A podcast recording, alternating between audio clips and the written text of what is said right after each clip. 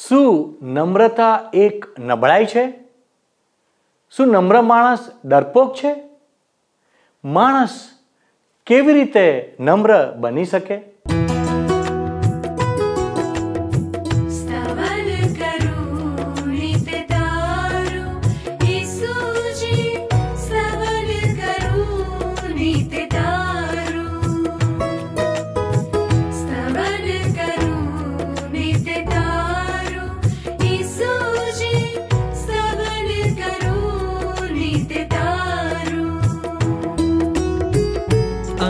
सवारे साध सुनीतौ।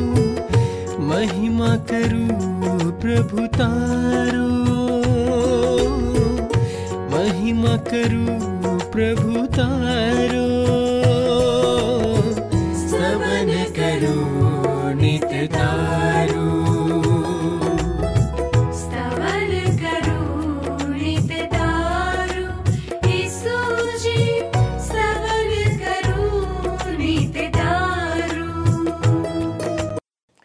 વહાલા દર્શક મિત્રો, સ્તવન કાર્યક્રમમાં હું સર્વ દર્શક મિત્રોનું સ્વાગત કરું છું. હું આશા રાખું છું કે આ કાર્યક્રમ દ્વારા તમે અવશ્ય પ્રભુના વચનો શીખી રહ્યા છો અને તમારા આત્મિક જીવનમાં આગળ વધી રહ્યા છો. આ કાર્યક્રમ બાઇબલનો ક્રમબદ્ધ અભ્યાસ છે, જે આપણને વચનની ઊંડાઈ તરફ લઈ જાય છે. તે માટે આપ સર્વ અવશ્ય આ કાર્યક્રમ સાથે જોડાયેલા રહેશો. અને ઈશ્વરના વચનના જ્ઞાનમાં આગળ વધતા રહો. વહાલા દર્શક મિત્રો, તમે જાણો છો તે પ્રમાણે આપણે આ દિવસોમાં માથીની સુવાર્તાનો અભ્યાસ કરી રહ્યા છીએ. ગત અભ્યાસમાં આપણે પ્રભુ ઈસુનું રૂપાંતર અને ફરીથી પ્રભુ ઈસુ પોતાના મરણ અને પુનરુત્થાનની ઘોષણા કરે છે. માછલીના મોંમાંથી સિક્કો કાઢવો અને પોતાનો કર ચૂકવવો તે વિશે જોયું હતું. હું આશા રાખું છું તે તમને યાદ હશે. આજે આપણે તેનાથી આગળ નવા વિષયોને જોઈશું. જેમ કે નમ્રતા કેવી રીતે રાખી શકાય. પાપમાં પાડનાર બાબતો, ખોવાયેલા ઘેટાનું ઉદાહરણ અને પોતાના ભાઈ માટેની કાળજી વગેરે બાબતો. વહાલા દર્શકો, આજે આપણે માથીની લખેલી સુવાર્તા, તેનો અઢારમો અધ્યાય, તેની એકથી સત્તર કલમોનો અભ્યાસ કરીશું. તો આવો, આપણે ઈશ્વરના વચનો સાંભળીએ કે જેથી આજના વચનો આપણા જીવનમાં આશીર્વાદ લાવે. માથ્ય અનુસાર શુભ સંદેશ, અઢારમો અધ્યાય. હવે તમે જોશો મિત્ર ત્યાં તો નમ્રતાનો નમૂનો. એ શીર્ષક નીચે અઢારમા અધ્યાયની પહેલી કલમમાં લખ્યું છે કે આ સમયે શિષ્યો ઈસુની પાસે આવ્યા અને પૂછ્યું, આકાશના રાજમાં સૌથી મહાન કોણ છે? હવે તમને આ કલમમાં ઈસુ ખ્રિસ્તના શિષ્યોના મનમાં છુપાયેલી દૈહિક મહત્વકાંક્ષા દેખાય છે, મિત્ર.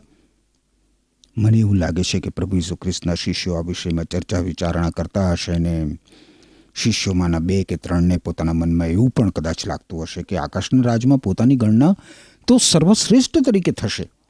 અને એટલે પ્રભુ ઈસુ ખ્રિસ્ત એક નોંધપાત્ર પગલું ભરે છે. માર્ક અનુસાર જે શુભ છે એના નવમા અધ્યાયની તેત્રીસ અને ચોત્રીસ કલમોમાં દર્શાવવામાં આવ્યું છે કે શિષ્યો અંદરો અંદર શી વાતો કરતા હતા? એવો પ્રશ્ન પૂછીને પ્રભુ ઈસુ ખ્રિસ્તે શિષ્યોના મનની વાત બહાર લાવવાનો પ્રયત્ન કર્યો. હવે માથી અનુસાર શુભ સંદેશના અઢારમાં અધ્યાયની બીજી કલમ આપણને જણાવે છે કે શિષ્યોએ પૂછેલા પ્રશ્નના ઉત્તરમાં પ્રભુ ઈસુ ખ્રિસ્તે શું કર્યું? જુઓ બીજી કલમ. ઈસુએ એક બાળકને બોલાવીને તેમની સમક્ષ ઊભું રાખીને કહ્યું, આ હકીકત શું સૂચવે છે મિત્ર? આ કલમ દર્શાવે છે કે નાનું બાળક અચકાયા વગર અચકાયા વગર પ્રભુ ઈસુ ખ્રિસ્તની પાસે આવ્યું. માર્ક અનુસાર શુભ સંદેશના દસમા અધ્યાયની ચૌદમી કલમમાં પ્રભુ ઈસુ ખ્રિસ્તે કહ્યું છે કે બાળકોને મારી પાસે આવવા દો. તેઓને રોકશો નહીં. એટલે મૂળ સમસ્યા બાળકોને પ્રભુ ઈસુ ખ્રિસ્ત પાસે લાવવાની નથી, પરંતુ બાળકોને ઈસુ ખ્રિસ્ત પાસે આવતા રોકવાની છે. એ સમસ્યા છે. આ તો એક બહુ જ સુંદર ચિત્ર છે. પ્રભુ ઈસુ ખ્રિસ્ત એક બાળકને બોલાવીને બધાની વચમાં ઊભું રાખે છે. હવે જુઓ પ્રભુ ઈસુ ખ્રિસ્ત શું કહે છે. ત્રીજી કલમ જુઓ.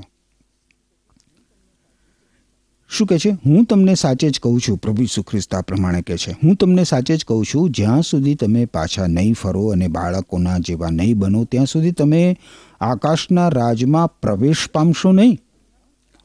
હવે પ્રભુ સુખ્રિસ્ત અહીંયા બાળક બનવાની વાત નથી કરતા, પણ બાળક જેવા બનવાની વાત કરે છે. અર્થાત, પ્રભુ સુખ્રિસ્ત અહીં આપણા પરિવર્તનની વાત કરે છે. પીછેહટની વાત નથી કરતા. ઈસુ ખ્રિસ્ત અહીં આપણા અગાઉના બાળપણમાં ફરવાની વાત નથી કરતા, પણ નવા જીવનમાં જવાની વાત કરે છે. આકાશના રાજમાં પ્રથમ પ્રવેશ કરવાની કે સર્વોચ્ચ સ્થાન પ્રાપ્ત કરવાની શિષ્યોની મહેચ્છામાંથી ઈસુ ખ્રિસ્ત એમનું ધ્યાન સ્વર્ગમાં પ્રવેશવાની લાયકાત તરફ ફેરવે છે. હવે શિષ્યોના પ્રશ્નનો ઉત્તર પ્રભુ ઈસુ ખ્રિસ્ત ચોથી કલમમાં સીધે સીધો આપે છે. જુઓ. જે કોઈ પોતાને આ બાળકના જેવું નમ્ર બનાવે છે, તે જ આકાશના રાજમાં મહાન છે. આપણે જ્યારે આકાશના રાજમાં પ્રવેશ માટેની લાયકાત તરીકે નવો જન્મ પામવાનું મહત્વ સમજીએ છીએ ને મિત્ર, ત્યારે આપણને સમજાય છે કે જે કોઈ પોતાને નાના બાળક જેવો નમ્ર કરે છે, એ જ સાચે સાચ આકાશના રાજમાં સૌથી મહાન છે. પ્રભુ ઈસુ શિષ્યોએ ઈસુ પાર્થિવ રાજના શાસન સંબંધી પોતાનું મન એટલું તો બધું પરોવી રાખ્યું હતું એમાં એમાં? કે એ લોકો એમાંના દૈવી હેતુને તો નદર અંદાજ કરી બેઠા હતા, તદ્દન નજર અંદાજ કરી બેઠા હતા. એ હેતુ તો સાવ વિસરી જ ગયા હતા. સેવા કરવાની તકો શોધવાના બદલે આ શિષ્યો લાભદાયી પદસ્થાન શોધતા થઈ ગયા હતા. ઈસુ ખ્રિસ્તે પોતાના સ્વાર્થી શિષ્યોને પોતાનો મુદ્દો સમજાવવા એક બાળકનો ઉપયોગ કર્યો. અને એટલે મિત્ર, આપણે બાળક બુદ્ધિના નહીં, બાળક બુદ્ધિના નહીં, પણ બાળક જેવા નમ્ર બનવાની જરૂર છે. નમ્ર અને શુદ્ધ હૃદય ધરાવતા બાળક જેવા બનવાની આપણે જરૂર છે. અભિમાન અથવા તો ગર્વ માનવીનો મોટામાં મોટો શત્રુ છે. જે માણસ ધાર્મિક છે ધર્મના બધા નીતિ નિયમો પાળે છે, ક્રિયાકાંડો કરે છે, એ પોતાના મનમાં જો એવું ધારતો હોય ને કે પોતે બીજાઓના જેવો અધાર્મિક નથી. અને એટલે ઈશ્વરે એની તરફેણ કરવી જોઈએ, ઈશ્વરે એને સ્વર્ગમાં સ્થાન આપવું જ જોઈએ. તો એ ભીત ભૂલે છે મિત્ર. સ્વર્ગમાં જવાની તેની શક્યતા ઉપર એના આવા અભિમાનને કારણે ચોકડી વાગી જાય છે, ચોકડી. સ્વર્ગમાં પ્રવેશવા માટે તો ઈશ્વર સમક્ષ બાળક જેવી નમ્રતા ધારણ કરવાની જરૂર હોય છે. ઈશ્વર સમક્ષ અને માણસો સમક્ષ પોતાના ધાર્મિકપણાનો રોફ છાંટવાથી સ્વર્ગ મળી જતું નથી, મિત્ર. જે માણસ સાચે જ ઈશ્વર સમક્ષ બાળક જેવો નમ્ર બને છે, એ ઈસુ ખ્રિસ્તને શરણે આવે છે. ઈસુ ખ્રિસ્ત ઉપર વિશ્વાસ કરે છે અને એના પરિણામ સ્વરૂપ તે નવો જન્મ પામીને, આત્મિક જન્મ પામીને સ્વર્ગમાં જવાને લાયક ઠરે છે. મારે કોઈ મુક્તિદાતાની જરૂર નથી, કારણ કે હું તો બહુ ધાર્મિક છું. હું યજ્ઞો કરું છું, ધાર્મિક ક્રિયાકાંડો કરું છું, પૂજા ભક્તિ કરું છું, બધું જ નિયમિત રીતે કરું છું. અરે દાન ધર્મ પણ કરું છું. મને સ્વર્ગમાં પ્રવેશ આપ્યા વગર ઈશ્વરને છૂટકો જ નથી. એવી સમજણ ધરાવનાર માણસ સ્વર્ગ માટે નહીં મિત્ર, પણ નર્ક માટે લાયક ઠરે છે, કારણ કે તે ઈશ્વરની કૃપાને બદલે ઈશ્વરના કોપને પસંદ કરે છે. હવે જુઓ, આગળ પાંચમી અને છઠ્ઠી કલમમાં પ્રભુ ઈસુ શું કહે છે? માથે અનુસાર શુભ સંદેશ અઢારમો અધ્યાય, પાંચ અને છ કલમ. વળી જે કોઈ મારે નામે આવા બાળકનો સ્વીકાર કરે છે, તે મારો પણ સ્વીકાર કરે છે. આ નાનાઓમાંના કોઈને જો કોઈ મારા પરના તેના વિશ્વાસથી ડગાવી દે, તો તેના ગળે ઘંટીનો મોટો પથ્થર બંધાય અને તેને સમુદ્રના ઉડાણમાં ડૂબાડી દેવાય તે વધારે સારું છે. આ છઠ્ઠી કલમ તો મિત્ર મેં કંઠસ્થ કરી નાખી છે. એમાં જે ડગાવી દે એવો શબ્દ છે, એનો અર્થ થાય ઠોકર ખવડાવે, એટલે કે કોઈને પાપમાં પાડે. ઈસુ ખ્રિસ્ત બહુ જ કડક શબ્દોમાં આવા આચરણ સામે ચેતવણી આપે છે. આ શાસ્ત્ર ભાગમાં પ્રભુ ઈસુ ખ્રિસ્ત બાળકોને એમના શરણમાં લાવવાની પ્રવૃત્તિને ઈશ્વરનું સમર્થન છે એ સત્ય ઉપર ભાર મૂકે છે. પ્રભુ ઈસુ ખ્રિસ્તને શરણે બાળકોને લાવવાની પ્રવૃત્તિને પ્રભુ ઈસુ ખ્રિસ્ત સર્વોચ્ચ તાકીદની પ્રવૃત્તિ ગણાવે છે. બાળકોને ઈસુ ખ્રિસ્તની સમજણ આપી, ઈસુ ખ્રિસ્તને શરણે લાવવા જેટલી મહત્વની બીજી કોઈ જ બાબત નથી મિત્ર. આગળ હવે સાતથી નવ કલમો તમે જુઓ તો લખ્યું છે, કેટલીક વસ્તુઓ માણસોને પ્રલોભનમાં નાખનારી હોય છે. દુનિયાને માટે તે કેવી અફસોસની વાત છે. પ્રલોભન તો સદા આવ્યા કરવાના, પણ જેની મારફતે તે આવે છે તેને અફસોસ જો તમારા હાથ કે પગ તમને મારા પરના વિશ્વાસથી ડગાવી દે, પ્રભુ ઈસુ ખ્રિસ્ત પ્રમાણે કહે છે, મિત્ર. શું કહે છે? જો તમારા હાથ કે પગ તમને મારા પરના વિશ્વાસથી ડગાવી દે, તો તેને કાપી નાખીને ફેંકી દો. બે હાથ ને બે પગ સાથે સાર્વકાલિક અગ્નિમાં બળ્યા કરવું. એના કરતાં એક હાથ અને એક પગ લઈને જીવનમાં પ્રવેશ કરવો તે વધારે સારું છે. અને જો તમારી આંખ તમને મારા પરના વિશ્વાસથી ડગાવી દે તો તેને કાઢીને ફેંકી દો. બંને આંખ સાથે નર્કના અગ્નિમાં જવું તેના કરતાં એક આંખ લઈને જીવનમાં પ્રવેશ કરવો તે વધારે સારું છે. હવે મિત્ર, જરા વિચાર કરો કે પ્રલોભન વિશે આનાથી બીજા વધારે કેટલા કડક શબ્દોની આપણને જરૂર હોય? નાનાઓને પાપમાં પાડવા વિરુદ્ધ પ્રભુ ઈસુ ખ્રિસ્તે પોતાના શિષ્યોને બે ચેતવણીઓ આપી છે મિત્ર. સાતથી નવ કલમોમાં દર્શાવ્યા પ્રમાણે એમને પ્રલોભનમાં લાવીને અને દસથી ચૌદ કલમો પ્રમાણે એમના પ્રત્યે નિષ્કાળજી બતાવીને કે તેમનું મૂલ્ય ઓછું આંકીને ઈસુ ખ્રિસ્ત પર વિશ્વાસ કરનાર વ્યક્તિઓ તરીકે આપણે નાનાઓને પાપમાં પડતા બચાવવા જ જોઈએ મિત્ર. આપણા યુવા વર્ગને પાપમાં, પ્રલોભનમાં પડતા આપણે બચાવવા જ જોઈએ. માત પિતા તરીકે સમાજના પરિપક્વ પુખ્ત માણસો તરીકે શું આપણે આપણા બાળકોના, આપણા યુવા વર્ગના જીવનો પ્રત્યે સભાન છીએ ખરા મિત્ર? ફરીથી આ પ્રશ્ન હું તમને પૂછવા માગું છું. ધ્યાનથી સાંભળો. માત પિતા તરીકે સમાજના પરિપક્વ પુખ્ત માણસો તરીકે શું આપણે આપણા બાળકોના, આપણા યુવા વર્ગના જીવનો પ્રત્યે સભાન છીએ ખરા?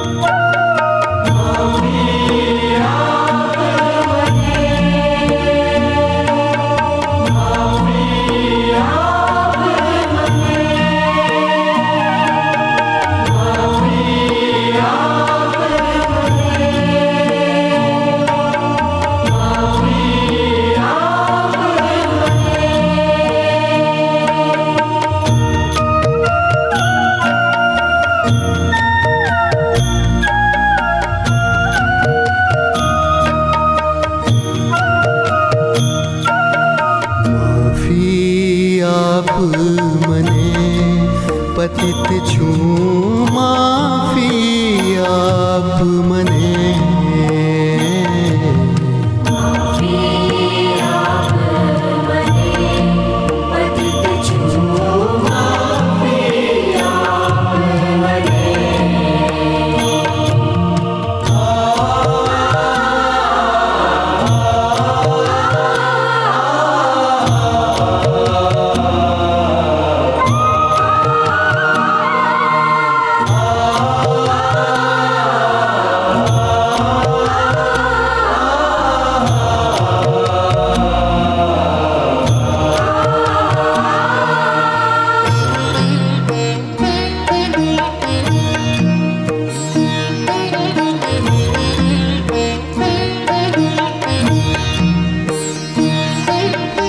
ભટકી ગયો છું. દૂર સુદૂર હું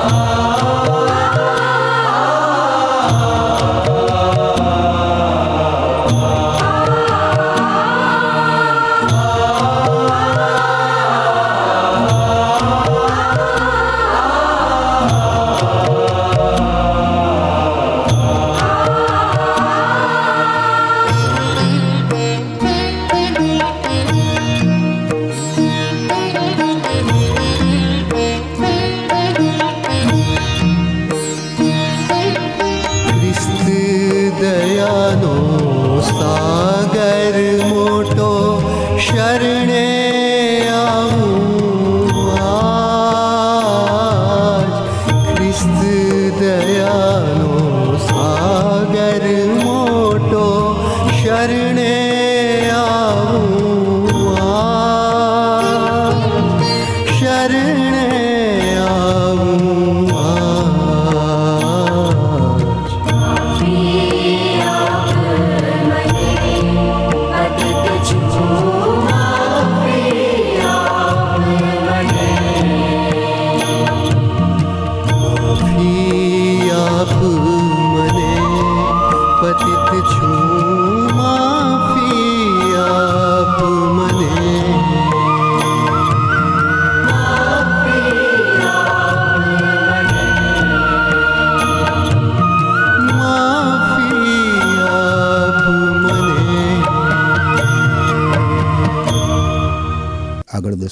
જોશો, ખોવાયેલા ઘેટાનું ઉદાહરણ. એ શીર્ષક નીચે દસમી કલમમાં પ્રભુ ઈસુ કહે છે કે જો જો તમે આ નાનાઓમાંથી કોઈને તુચ્છ ગણતા, શું કહે છે? જોજો તમે આ નાનાઓમાંથી કોઈને તુચ્છ ગણતા, તેમના દૂતો હંમેશા આકાશમાંના મારા ઈશ્વર પિતાની સમક્ષ હોય છે. આ કલમ ઉપર વિચાર કરતા આપણને સમજાય છે મિત્ર કે બાળકો માટેની આપણી કાળજી બાળકો સાથેના ઈશ્વરના વ્યવહાર સાથે સુસંગત હોવી જોઈએ. અગિયારમી કલમમાં પ્રભુ સુખ્રિસ્ત કહે છે, પોતાના વિશે કે માનવ પુત્ર ખોવાયેલાઓને બચાવવા આવ્યો છે. હવે આગળ બાર અને તેર કલમોમાં પ્રભુ સુખ્રિસ્ત કહે છે, તમને શું લાગે છે? ધારો કે એક માણસ પાસે સો ઘેટા છે અને તેમાંનું એક ખોવાઈ જાય તો તે શું કરશે? તે બાકીના નવ્વાણુંને ટેકરી પર ચડતા મૂકીને પેલા ખોવાયેલાની તપાસ કરશે. હું માનું છું મિત્ર કે તમારામાંના કોઈકે તો આ ચિત્ર જોયું જ હશે. એક ઘેટા પાળક પોતાના ખભા ઉપર ઘેટાને ઊંચકીને જતો હોય છે. એ ચિત્ર.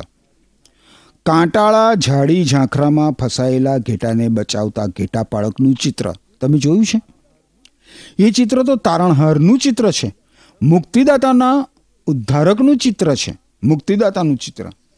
હવે જુઓ ચૌદમી કલમમાં પ્રભુ ઈસુ આપણી સમક્ષ ઈશ્વર પિતાના હૃદયની વાત કરે છે. લખ્યું છે ચૌદમી કલમમાં. માથ્ય અનુસાર શુભ સંદેશ અઢારમો અધ્યાય.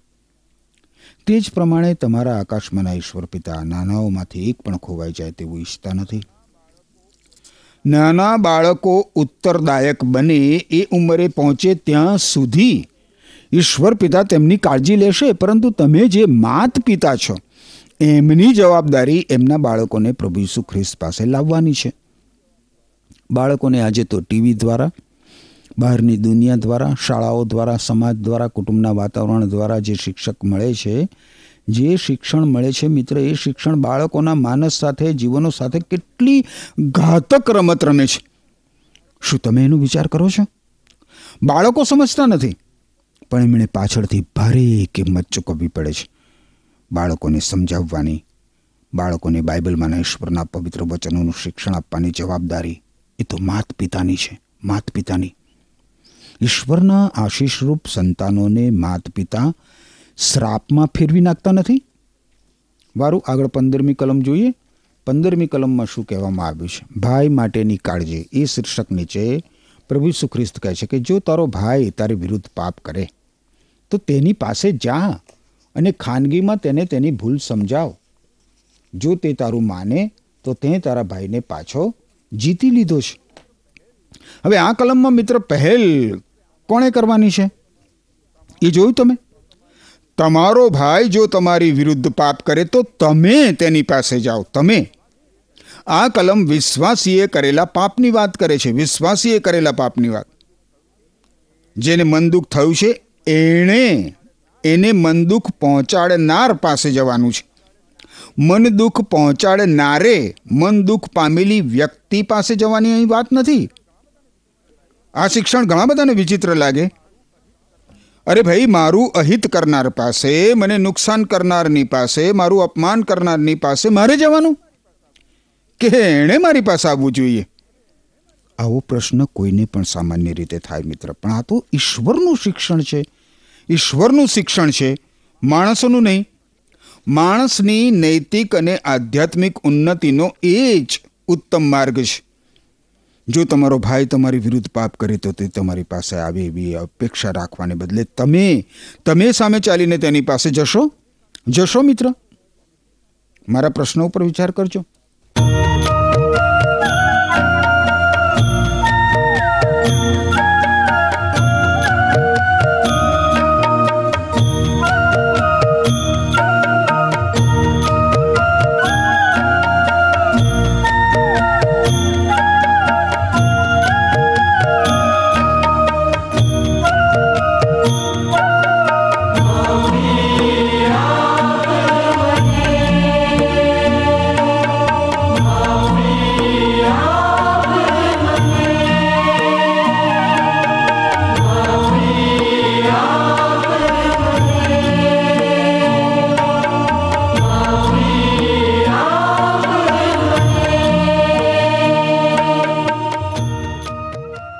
પંદરમી કલમ શું કહે છે? જો તારો ભાઈ તારી વિરુદ્ધ પાપ કરે તો તેની પાસે જા અને ખાનગીમાં તેને તેની ભૂલ સમજાવ જો તે તારું માને તો તે તારા ભાઈને પાછો જીતી લીધો છે. હવે સોળ અને સત્તર કલમોમાં લખ્યું છે. પણ જો તે તારું સાંભળે જ નહીં, તો તારી સાથે બીજી એક કે બે વ્યક્તિને લઈને તેની પાસે જા. જેથી શાસ્ત્રમાં જણાવ્યા પ્રમાણે દરેક ફરિયાદ બે કે ત્રણ વ્યક્તિની સાક્ષીથી પુરવાર થાય. હવે જો તે તેવુંનું પણ ન માને તો બધી વાત મંડળીને જણાવી દે અને ત્યાર પછી જો તે મંડળીનું પણ ન માને તો તેને બિન યહૂદી કે કર ઉઘરાવનારા જેવો ગણ. એવા કેટલાક લોકો છે મિત્ર, જેમને સમાજમાં મુશ્કેલીઓ દબાવી દેવાનું અને એના ઉપર ઢાંક પીછોડો કરવાનું ગમે છે. મુશ્કેલીઓ કામ પાર પાડવાની એ રીત નથી. મુશ્કેલીઓની સાથે કામ પાર પાડવાની એ રીત નથી. ઈસુ ખ્રિસ્ત કાંઈ એવું શીખવતા નથી. જો બે વિશ્વાસીઓ વચ્ચે કોઈ પ્રશ્ન હોય તો તે શાંતિથી, ચર્ચા વિચારણા દ્વારા અને પ્રેમથી ઉકેલવો જોઈએ. જો કોઈ એક વ્યક્તિ પ્રશ્ન હલ ન કરી શકે તો બે કે ત્રણ વ્યક્તિઓની મદદ લઈ શકાય. હવે બે કે ત્રણ વ્યક્તિ પણ પ્રશ્ન હલ ના કરી શકે તો અધિકાર અને સત્તાના અંતિમ અને મુખ્ય પાત્ર તરીકે પ્રશ્ન ઈસુ ખ્રિસ્તની મંડળી સમક્ષ લઈ જવો જોઈએ. ઈસુ ખ્રિસ્તની મંડળી સમક્ષ લઈ જવો જોઈએ. જ્યારે કોઈ આપણને મન દુઃખ પહોંચાડે મિત્ર, આપણું અપમાન કરે, આપણી સાથે તકરાર કરે, ત્યારે ઈસુ ખ્રિસ્ત જે કહે છે તેનાથી તદ્દન જુદો જ વ્યવહાર આપણે કરીએ છીએ. કરીએ છીએ ને? આપણે તો સામેની વ્યક્તિથી ધિક્કાર ભરેલા મને અને ક્રોધાવેશમાં દૂર ચાલી જઈએ છીએ. કદાચ વેર વાળવાની તક શોધતા થઈ જઈએ છીએ. અને આપણે એવી કહેવતો પણ પાડી છે. ઈંટ કા જવાબ પથ્થર છે અરે, આપણે તો નિંદા કરવા બેસી જઈએ. પણ એના બદલે પ્રભુ ઈસુ ખ્રિસ્ત આપણને કહે છે અહીંયા, એ પ્રમાણે આપણે પ્રથમ એ માણસ પાસે જવું જોઈએ. ભલે આપણને એ પગલું અઘરામાં અઘરું લાગતું હોય, તો પણ એ વ્યક્તિને આપણે વારંવાર માફ કરવી જોઈએ. ભાઈ માટેની કાળજી એ શીર્ષક નીચે પ્રભુ ઈસુ ખ્રિસ્તના શિક્ષણનો એ સાર છે, મિત્ર. ઈશ્વર પિતા, આવું આચરણ કરવામાં તમારી સહાય કરો. વહાલા દર્શક મિત્રો, આજે ઈશ્વરના વચનો મારફતે આપણે ઘણી મહત્વપૂર્ણ વાતોને શીખ્યા છીએ. ખરું ને? આપણે જોયું કે સ્વર્ગનું રાજ્ય કોના સમાન છે? તેમાં કોણ પ્રવેશ કરી શકે છે? પ્રભુ ઈસુએ એક બાળકનું ઉદાહરણ આપીને સમજાવ્યું કે સ્વર્ગના રાજ્યમાં પ્રવેશવા માટે તમારી પાસે બાળક સમાન, શુદ્ધ મન હોવું જોઈએ. વાલા દર્શક મિત્રો, પ્રભુ ઈસુ ચાહે છે કે આપણે માફ કરીએ અને આપણે પોતે પણ માફી મેળવીએ. વાલા દર્શકો, હું જાણું છું કે આ બહુ જ અઘરું કામ છે. પણ પ્રભુને તો સર્વ શક્ય છે. પાપમાં પડવાના પ્રલોભનો દરરોજ આપણા જીવનોમાં આવે છે. તે પ્રલોભનો ઉપર વિજય મેળવવા પ્રભુ ઈસુ શક્તિ પૂરી પાડે છે. જે રીતે ખોવાયેલા ઘેટાના ઉદાહરણમાં દર્શાવવામાં આવ્યું, તેમ આપણે પોતે પણ આપણી ખોવાયેલી વસ્તુઓને શોધવા ચોક્કસ પ્રયત્ન કરીએ. તેમજ આપણે આપણા જીવનમાં દરરોજ ઈશ્વરને શોધવાનો પણ પ્રયત્ન કરીએ. ધ્યાનથી સાંભળો મિત્રો, ફરીથી હું આ વાક્ય બોલું છું. આપણે દરરોજ ઈશ્વરને શોધવાનો પ્રયત્ન કરીએ. વાલા મિત્રો, તમે આ જ રીતે અમારી સાથે આ બાઇબલ અભ્યાસ કાર્યક્રમમાં જોડાયેલા રહેશો અને તમારા જીવનમાં આત્મિક માનના એટલે ખોરાકનો આનંદ મેળવતા રહેશો. મિત્રો, યાદ રાખશો, તમે તમારા મિત્રોને પણ આ કાર્યક્રમ અંગે જાણ કરતા રહેશો.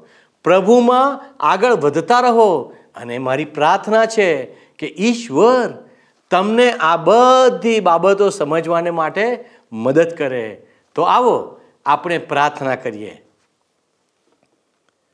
હે અમારા ઈશ્વર પિતા, અમે તમારો આભાર માનીએ છીએ અમારા સર્વ શ્રોતા મિત્રોને માટે, દર્શક મિત્રોને માટે, એમના જીવનોને માટે અમે તમારી સ્તુતિ કરીએ છીએ. અમારી પ્રાર્થના છે વાલા પરમેશ્વર, તમે અમારા દરેક શ્રોતા મિત્રો, દર્શક મિત્રોને તમે સ્પર્શ કરો, એમની સર્વ જરૂરિયાતોને તમે પરિપૂર્ણ કરો. અમારા દર્શક મિત્રોના જીવનમાં જો કોઈ પ્રશ્ન હોય, મુશ્કેલી હોય, તકલીફ હોય, તો અમારી પ્રાર્થના છે, ઈસુના નામમાં તમે એ બધી બાબતોનો સામનો કરવાને માટે મદદ કરો. પ્રભુજી, અમે અમારા કુટુંબોને માટે તમારી કૃપા માગીએ છીએ, તમારી આશીષ માગીએ છીએ અને દેવ, અમે તમારા વચન પ્રમાણે અમારું જીવન જીવીએ એવી અમારી વિનંતી છે.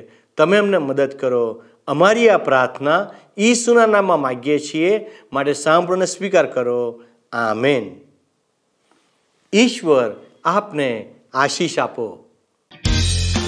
શું તમને આ કાર્યક્રમ ગમ્યો?